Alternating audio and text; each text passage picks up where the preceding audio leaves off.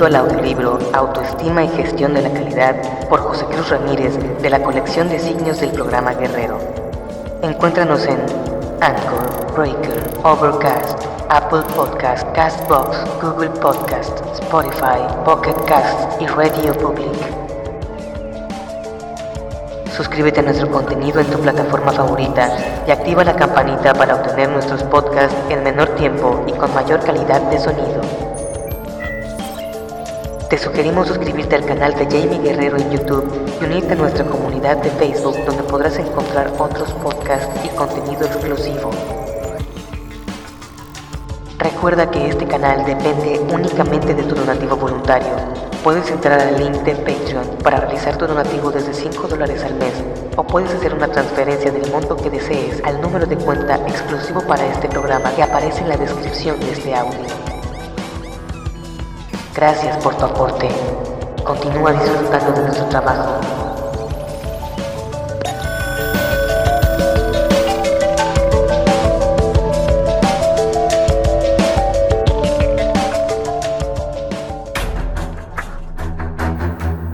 Capítulo 2. La autoestima, el ser y el sentido del valor personal. El sentido del valor personal se define como una percepción individual, una visión de sí mismo en relación con los demás. Creemos que valemos tanto como somos vistos en el medio social, familiar, laboral o escolar, por nuestras habilidades, actitudes, destrezas, dones y cualidades. A veces nuestros atributos físicos de belleza o fealdad, etnia o color de piel educación y otros factores. La autoestima no es en realidad el valor social que proyectamos a los demás, sino la retroalimentación de este valor. Es nuestra propia percepción, es decir, la interpretación que hacemos del aprecio o el rechazo que los demás nos demuestran. En resumen, la autoestima es la actitud hacia nosotros mismos que se retroalimenta con el exterior, pero que está profundamente influida por la interpretación de la conciencia propia de lo que somos. La mayoría de los expertos en estos temas del siglo XXI tienen aún mucho que investigar.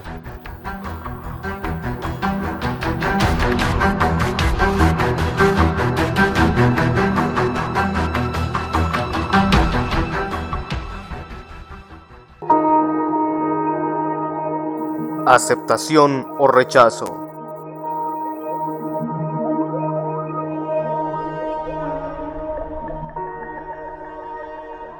La mayoría de los autores sobre autoestima aseguran que está íntimamente ligada a los niveles de aceptación o rechazo dentro de una comunidad. Así el aceptado es sobreestimado y el rechazado subestimado. El resultado es que a uno se le percibe como exitoso y al otro como fracasado. De este modo, este último ve caer su autoestima.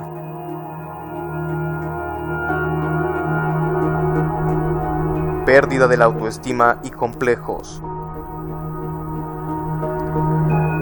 Las personas frecuentemente expuestas al éxito o fracaso ven crecer o decrecer su autoestima dramáticamente. En la medida en la que ésta decrece debido a las circunstancias de la vida, las personas van perdiendo confianza y fe en ellas mismas. Esta pérdida las hace menos atrevidas, calladas, introvertidas y tímidas por el temor al rechazo. Al depender de la opinión de otros, no creen en sí mismas o se sienten incapaces de tener éxito. Esto puede suceder en cualquier etapa de la vida, en la niñez, la juventud, la madurez o inclusive a una edad avanzada.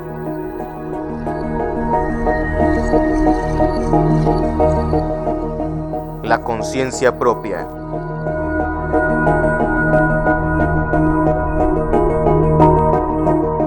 Para poder medir la autoestima de una persona, es necesario comprender las bases en las que está fundamentada. Esto es, si me siento valioso, proyectaré confianza. Pero si me siento derrotado, la gente lo notará y estaré provocando mi propia derrota.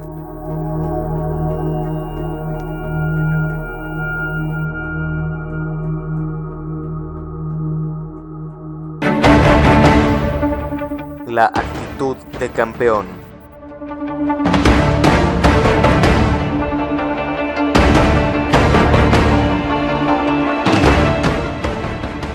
Nadie, nadie puede llegar a ser campeón si no se siente como un campeón, si no cree en sí mismo.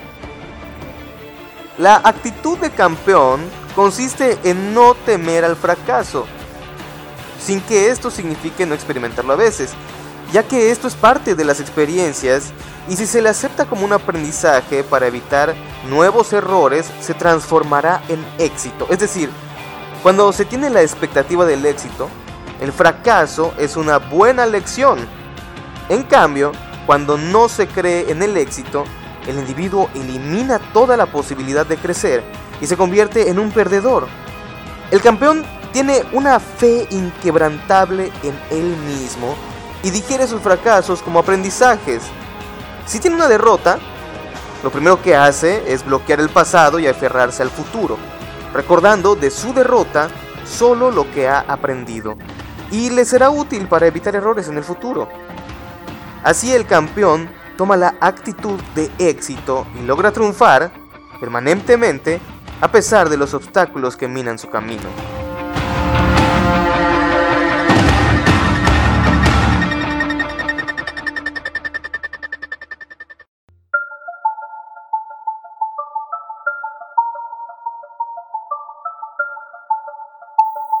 Somos lo que pensamos.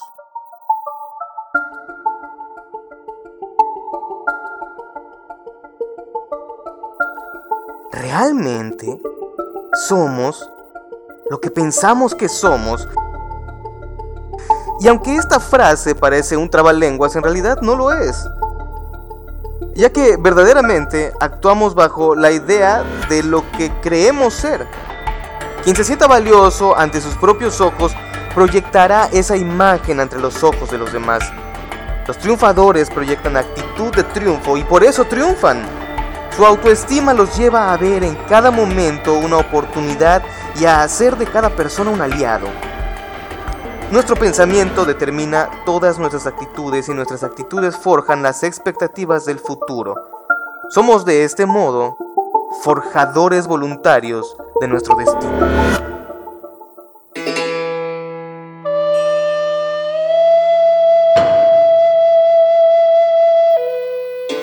Autoestima para Gandhi.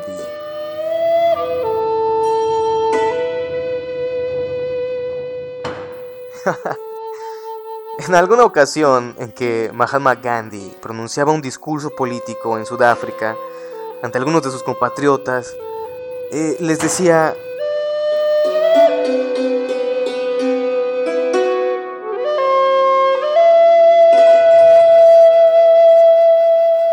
aseguran que nosotros somos inferiores y afirman que somos samis por nuestra piel oscura. Nos discriminan porque somos de estatura baja y complexión menos robusta que los blancos. Creen también que somos más torpes y menos capaces, pero eso es lo que ellos creen. Y nuestro error sería que nosotros también lo creyéramos, porque entonces sí estaríamos vencidos sin remedio. Por lo contrario, yo creo que somos muy superiores. Los que hemos ido a Londres y hemos terminado una carrera, tuvimos todo en contra y aún así llegamos y somos verdaderos triunfadores. Jamás el hombre fuerte podrá compartir las creencias de sus enemigos, porque el que pierde su autoestima no solo está derrotado, sino muerto. Años más tarde, en una arenga de la India, antes de lograr la independencia, el caudillo de la resistencia pacífica volvió a definir el poder de la autoestima. La creencia es lo más poderoso de un hombre o nación. Lo que creas es realmente lo que eres. El que se crea desvalido será incapaz. El que se cree invencible siempre vencerá. Para el pueblo de la India, lo importante es creer que tenemos la razón para ser libres. La libertad llegará como consecuencia de nuestra fe.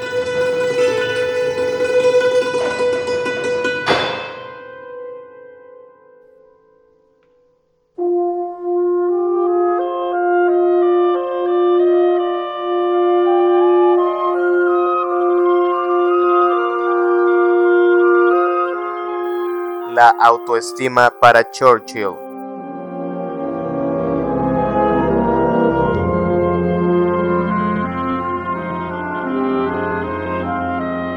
Sir Winston Churchill criticó acremente al primer ministro inglés del que sería sucesor, el señor Chamberlain, acusándolo de haber destruido la autoestima de los británicos.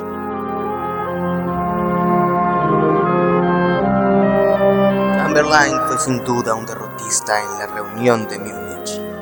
Hitler consiguió todo lo que quería. La estrategia del monstruo nazi consistió en hacer creer a todos que quería la paz y que era invencible. Su ingenuo pueblo, fanático, creyó en el absurdo de que eran una raza superior. Pero Chamberlain también lo creyó y sumió a Inglaterra en una actitud derrotista que permitió a Hitler adueñarse de Austria, los Sudetes y Bohemia, sin pelear, arrebatando el honor de Inglaterra en aras de la paz deshonrosa. Por eso yo, pueblo de Inglaterra, solo puedo ofreceros sangre, sudor y lágrimas. Ese será el precio del honor británico.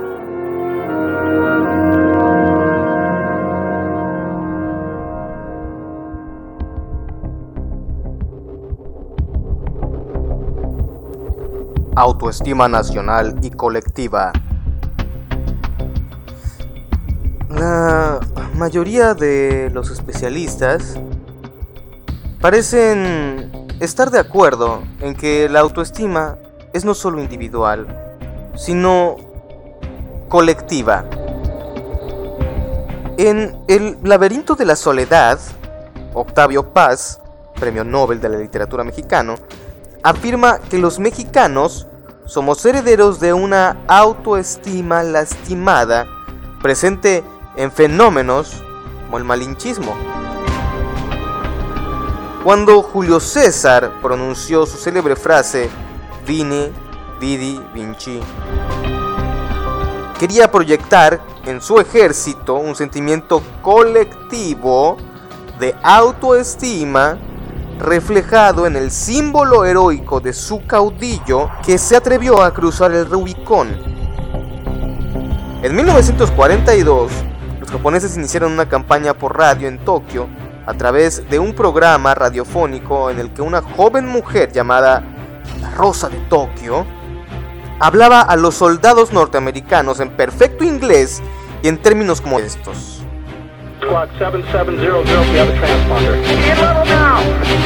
Valientes soldados norteamericanos que estáis a muchas millas de casa, habéis sido engañados y enviados a una muerte segura. El capón es invencible y vosotros fuisteis seleccionados para una muerte segura. Sois carne de cañón y al pensar en vuestras esposas e hijos que nunca os volverán a ver, pensad también en lo inútil de vuestra lucha.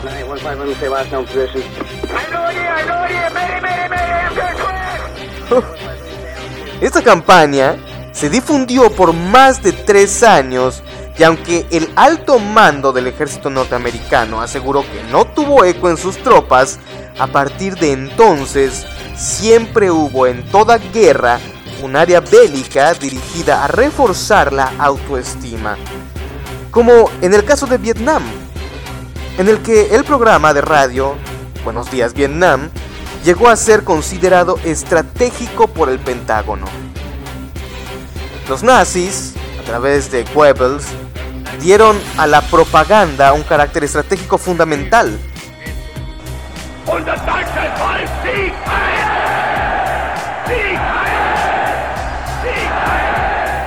Los festivales de fuego, en los que Hitler usaba miles de antorchas encendidas, fueron clave para la construcción de una autoestima inflamada de golatría en la que envolvió al pueblo alemán.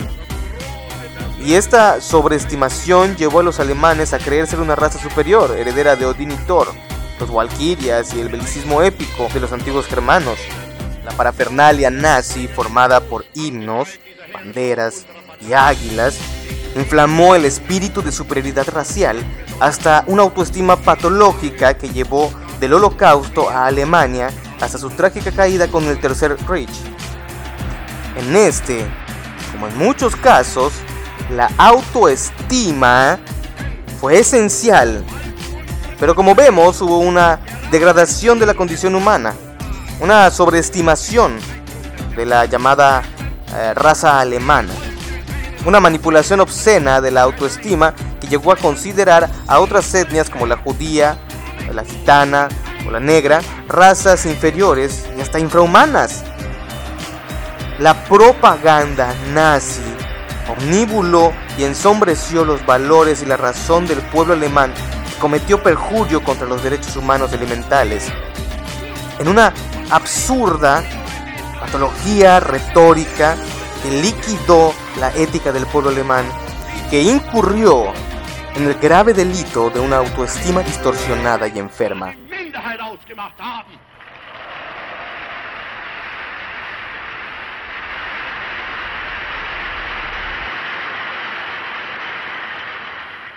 Und weil dieser beste Rassenwert der deutschen Nation in einer stolzen Selbsteinschätzung mutig und kühn die Führung Autoestima y valores en equilibrio ético o autoestima por pertenencia. El papel de los valores es crucial en todos los procesos de autoestima. Valores son una fuente de vida, inmutables y universales cuando los valores guían la autoestima, se alcanza el equilibrio ético. La mayoría de los autores definen la autoestima como una percepción de seguridad y confianza. Con apoyo en los valores, se nutre la autoestima de un ser universal. Los valores unifican, unen a la gente en fines y metas comunes respaldan el bien común de una relación ganar-ganar. De los tres valores esenciales de la filosofía clásica, la verdad, bondad y la belleza, se desprenden el ser lógico, el ser ético y el ser estético de la autoestima, de la que brota el ser de la pertenencia. Todos quieren unirse a lo que es bueno, a lo que es bello y es verdadero. Todos quieren pertenecer a aquello que irradia valor, al mejor equipo, a la mejor marca, la mejor escuela, el mejor país.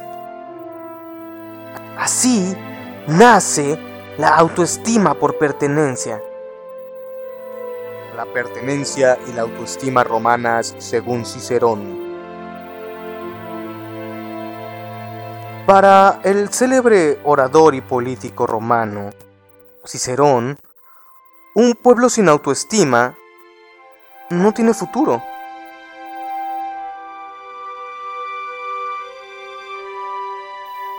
Mil veces morir que perder el sendero de la rectitud.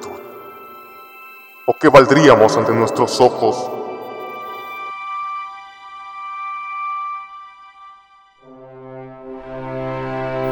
Cicerón fue congruente entre su vida y sus obras.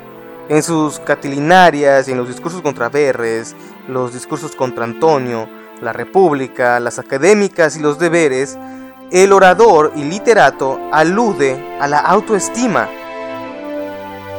En la República, que comprendía seis libros de los que solo conocemos fragmentos de los cuatro primeros, y en Sueño de Escipión, que es una especie de manual, se hace una clara predicción de lo que hizo a Roma llegar a ser lo que fue y también de su futura desventura imperial.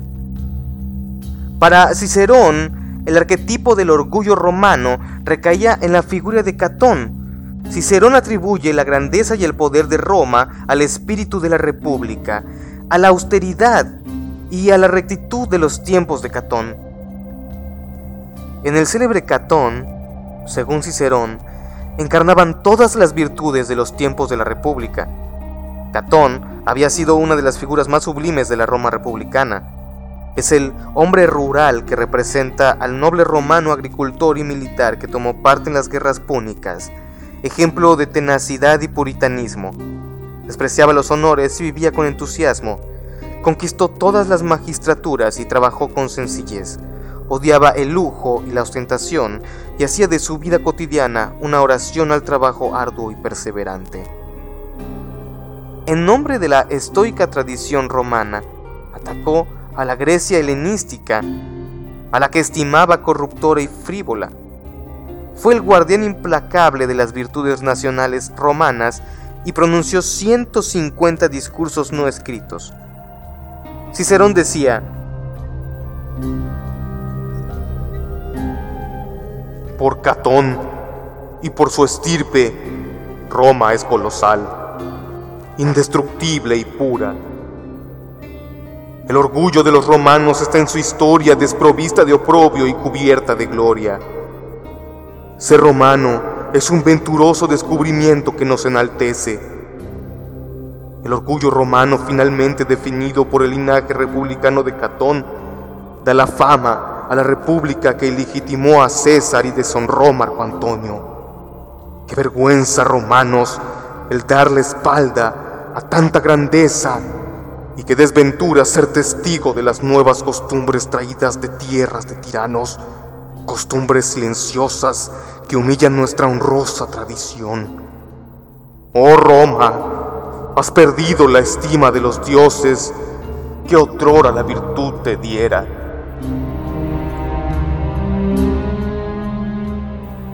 Esta es una clara alusión a la autoestima romana. Cicerón murió defendiendo sus ideas a manos de los asesinos que le envió Marco Antonio, quien contrajo matrimonio con Cleopatra e hizo la guerra a Octavio a la muerte de Julio César. Para Cicerón, Roma había dejado de ser pura. Perdía así su autoestima y sus días estarían contados, ya que el vicio y la depravación que el imperio traería acabarían con la vitalidad romana. La profecía de Cicerón se vio cabalmente cumplida, ya que el imperio contrajo con Calígula y Nerón la más cruda depravación a Roma. El historiador británico Arnold Toynbee señala que efectivamente Roma vio decaer su poder al confundirse su autoestima con las culturas helenísticas, ya que las nuevas doctrinas y costumbres hicieron trizas a la moral y la ética de esos días republicanos de Catón. Roma perdió su autoestima y con esa toda su grandeza. Y aunque Roma regeneró su ética con Constantino en lugar de la autoestima romana perdida, nació una nueva noción de autoestima. Como dice René Guénon, nació la autoestima ecuménica cristiana que trascendía los conceptos de nación, nacionalidad y autoestima romanas, es decir, sustituía la noción de autoestima romana por la noción de autoestima cristiana, profundamente influidas por el pensamiento oriental, ateísmo, maniqueísmo, mitraísmo y otras doctrinas.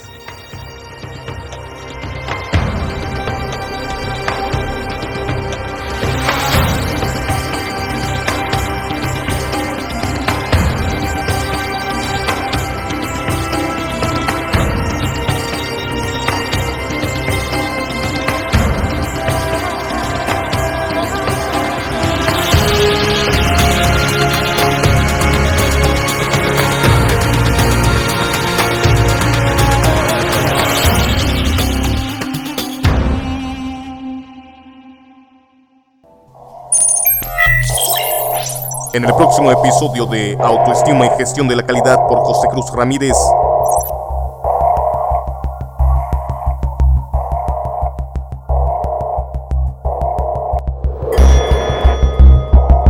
Por tu seguridad, la sesión se cerrará automáticamente